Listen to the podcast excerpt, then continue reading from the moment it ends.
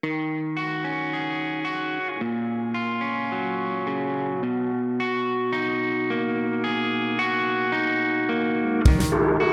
senhoras e senhores, bem-vindos a mais um episódio do podcast Pretérito Perfeito. Aqui quem fala é Felipe Madruga e nessa semana nós vamos discutir uma questão que começou lá no Instagram de uma enquete que eu puxei, perguntando para os leitores qual era o motivo e como eles se relacionavam com a literatura. O que é a literatura para você? E aí eu dei duas opções nessa enquete. A primeira delas é a leitura para mim é uma fuga da realidade, ou, na segunda opção, a leitura para mim é uma forma de entender com mais profundidade a realidade. Então, para ampliar essa discussão, eu resolvi trazer esse tema aqui para o podcast e apresentar aqui algumas conjecturas, algo que eu tenho pensado sobre esse assunto e também como a literatura e o papel do autor é importante para momentos de crise, como o que nós estamos vivendo recentemente em relação às manifestações de decorrentes aí dessas tragédias relacionadas ao racismo, certo? Lembrando que o podcast Pretérito Perfeito, ele vai ao ar todas as segundas-feiras, com exceção da semana passada que nós tivemos um pequeno atraso devido a um problema técnico e não conseguimos repor a tempo é, para publicação na segunda-feira na semana passada, então você deve ter percebido que na semana passada acabamos não publicando nenhum episódio. Nós lamentamos por isso e esperamos que daqui para frente esse tipo de problema não ocorra mais. E se você quiser ao fim desse episódio ampliar a discussão, você também pode interagir com a gente através do Instagram para facilitar a sua vida. Tem link aqui na descrição do episódio.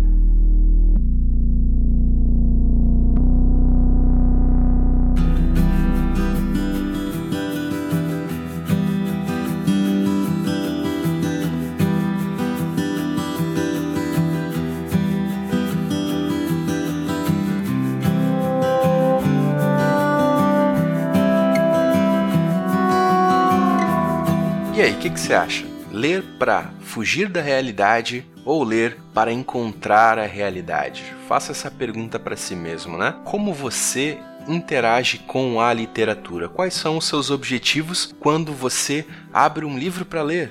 Essa é a pergunta, né? E é um pouco do que a gente quer discutir aqui neste episódio, certo? Para abrir a discussão, eu queria convidar você a uma reflexão. Será que ler para fugir da realidade é um problema? Que você acha sobre esse assunto? Será que abrir um livro, né, você ter contato com a literatura para fugir da realidade como uma válvula de escape, será que isso é um problema de fato? Eu acredito que depende.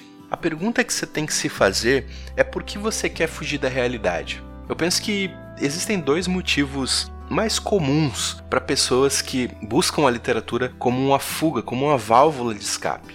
A primeira delas é um desapontamento com o mundo o que é bastante comum olhando para o cenário em que a gente está vivendo agora, com tamanha violência, né? E com as questões de racismo que vieram à tona e que tem acontecido né? Não é de hoje, obviamente, mas que agora ganhou tanta repercussão e que nos faz pensar mesmo sobre a condição do mundo em si, que nos deixa mal por toda essa situação. E aí existe então esse desapontamento.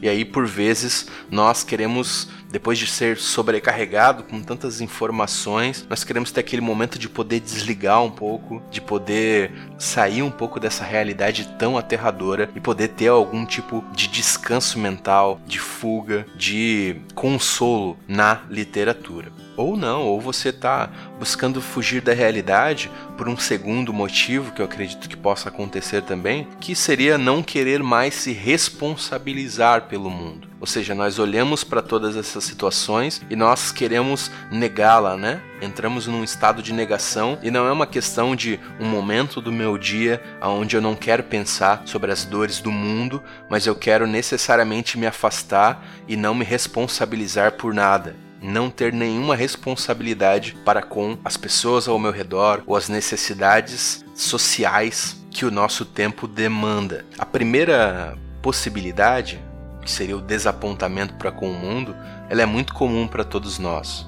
Né? Ninguém é emocionalmente forte para permanecer no olho do furacão, digamos assim, por, por muito tempo, né? Nós precisamos daquele momento de descontração, momento em que nós vamos ter o prazer em alguma coisa, seja na literatura, seja naquele tempo de entretenimento com a família, uma boa refeição, aonde parece que todo esse cenário ao nosso redor ele se desfaz e a gente pode usufruir de um pouco de paz, mas o que eu acredito que não só é comum como é saudável em algum nível. Mas eu acredito que a fuga da realidade através da literatura ou sobre qualquer outro meio, né, seja justamente esse afastamento por não querer se responsabilizar ou de alguma forma evitar completamente a realidade. O que é basicamente um cenário que nós vemos, por exemplo, no consumo de drogas, né?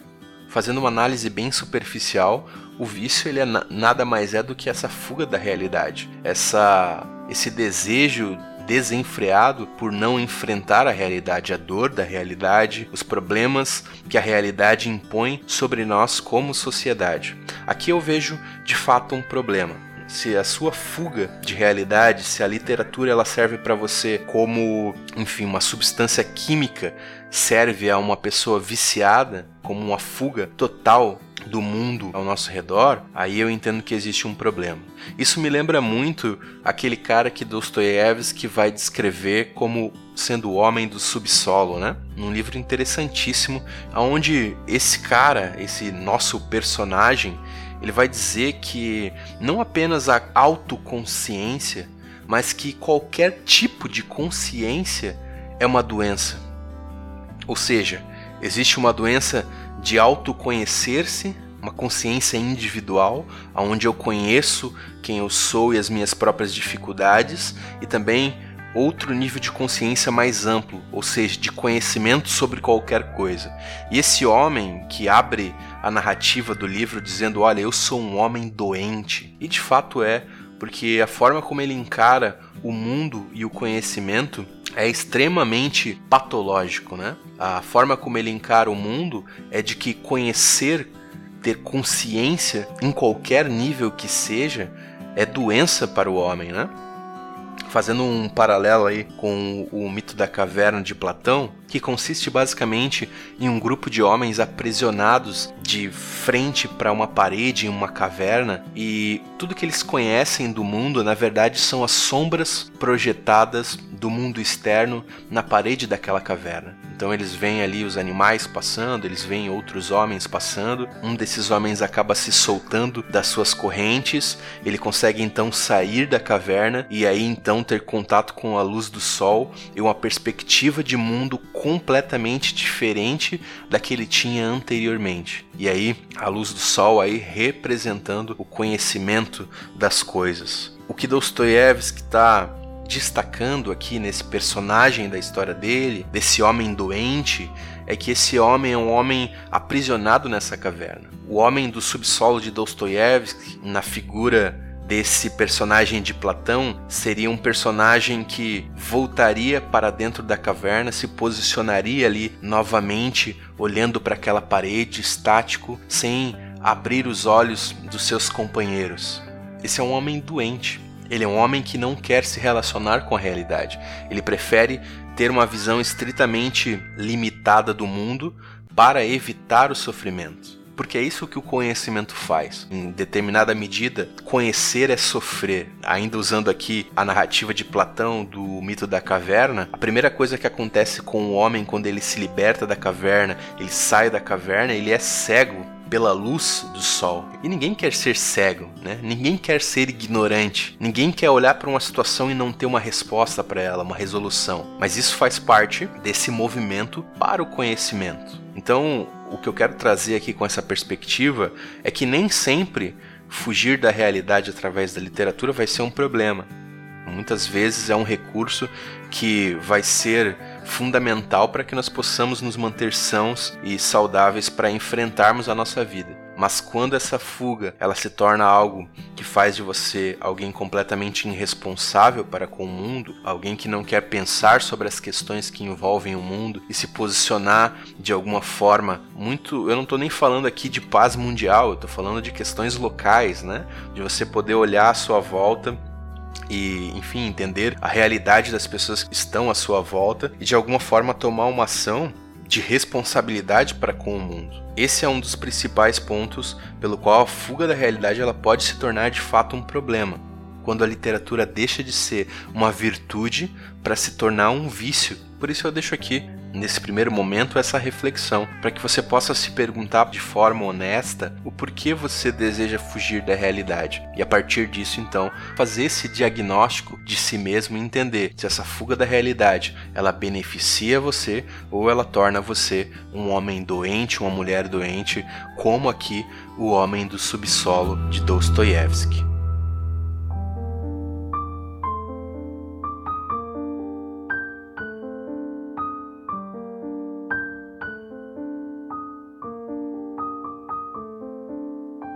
Bom, e falando da relação da literatura com a realidade, será que eu posso pegar um livro não para fugir da realidade, mas para de alguma forma ampliar a minha percepção de mundo?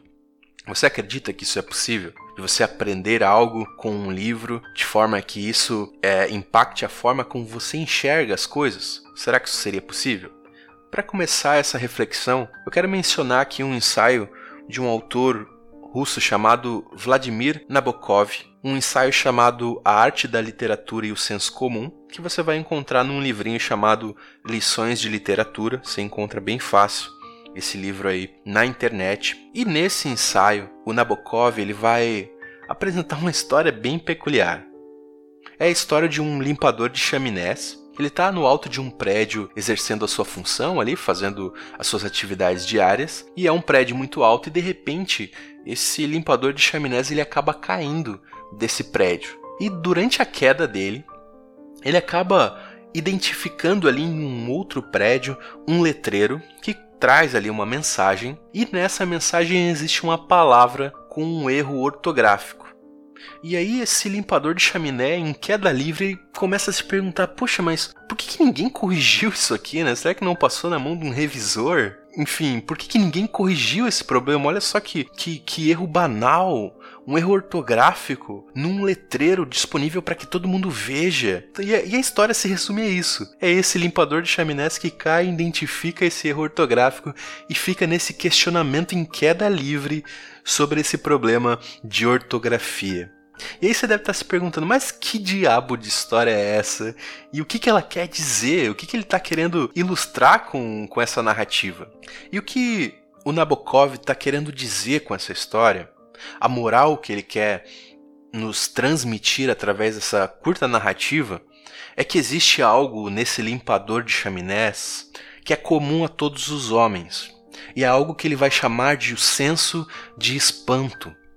Ou seja, é essa capacidade desse personagem, numa situação de morte eminente, de se espantar com coisas aparentemente banais. E ele está fazendo um paralelo da vida desse cara com a nossa própria vida, com a nossa própria queda. Ou seja, a nossa jornada que vai do momento em que nós nascemos até o momento em que nós morremos. Essa nossa capacidade de, ao longo dessa trajetória, essa nossa queda entre vida e morte, de nos espantarmos com coisas pequenas, com coisas triviais e discutirmos coisas triviais e coisas pequenas e entender nelas questões mais profundas. O que ele está dizendo é que um dos maiores dons que o ser humano tem é essa capacidade de olhar para sua vida cotidiana e extrair dela motivos de questionamento, motivos de observação e de análise da nossa própria realidade, e nos questionarmos e melhorarmos e aprendermos com as situações cotidianas da vida. É basicamente isso. E o que acontece muitas vezes é que nessa jornada a gente acaba se deparando com coisas que são muito tristes, né? Com a capacidade inerente do homem de praticar o mal, uh, as injustiças do mundo, as dificuldades que nós encontramos no nosso próprio dia a dia e também os sofrimentos que nós jamais vivenciaremos, mas nós vemos isso claramente na vida de outras pessoas que muitas vezes não vivem na mesma condição que nós, seja por questões culturais, sociais ou mesmo étnicas, como a gente tem visto mais recentemente. Não é de hoje que a humanidade ela olha para sua realidade e para as catástrofes que nos envolvem, né, e que com as quais nós estamos diretamente ligados, ocorre essa desilusão em relação à realidade, em relação à sociedade e ao mundo. E aí entra um ponto muito fundamental na literatura, que é essa capacidade de devolver sentido, de estabelecer princípios morais e uma percepção de mundo que dê em alguma medida esperança e também um desejo de se posicionar. Isso me lembra uma passagem em O Senhor dos Anéis, quando a Sociedade do Anel está passando ali por Lothlórien e lá em Lothlórien vai acontecer um diálogo entre o elfo Haldir e o Merry, o Hobbit, e o Haldir vai dizer o seguinte pro, pro Merry. O mundo está deveras repleto de perigo, e há nele muitos lugares escuros. Mas ainda existe muita coisa que é bela. E por muito que em todas as terras o amor já esteja mesclando ao pesar, talvez ele se torne maior. Veja que o espírito da obra de Tolkien aqui é o sacrifício em prol daquilo que é belo e também daquilo que é intrinsecamente humano. Você vê que existe ali nos hobbits um desejo de preservar aquilo que é para eles a beleza da sua terra, o condado. Embora meio sem total percepção do tamanho do problema em que eles estavam se metendo, e talvez se eles soubessem nunca tivessem se metido, se atrevido a percorrer essa jornada, ainda assim eles sabiam que de alguma forma, se eles não fizessem a parte deles, aquilo que eles amavam, aquilo que eles gostariam de proteger, estaria exposto a essa maldade que o elfo Haldir aqui se refere quando ele está falando com o Mary. E a conclusão deles é que se o mal cresce no mundo, então ainda mais deve crescer esse desejo de proteger aquilo que é belo e aquilo que é bom. E isso significa e tem implicações práticas na vida de cada cidadão deste mundo. E ao longo da jornada existem aqueles que se posicionam e tomam uma ação, e também existem aqueles que de alguma forma permanecem passivos ou colaboram de forma muito pontual em relação a alguma situação dentro da narrativa mas ainda assim o espírito da obra, ele traz à tona essa reflexão sobre a nossa responsabilidade em relação a proteger aquilo que é superior, aquilo que é belo, aquilo que intrinsecamente é humano e possui valor. Acredito que vale citar aqui também Martin Niemöller, que era um pastor luterano e conhecido aí pelo discurso antinazista chamado Eu Não Sou Ninguém, que diz mais ou menos o seguinte: Quando os nazistas levaram os comunistas, eu calei-me, porque afinal eu não era comunista. Quando eles prenderam os sociais-democratas, eu calei-me, porque afinal eu não era um social-democrata. Quando eles levaram os sindicalistas, eu não protestei, porque afinal eu não era um sindicalista. Quando levaram os judeus, eu não protestei, porque afinal eu não era judeu. Quando eles me levaram, não havia mais quem protestasse.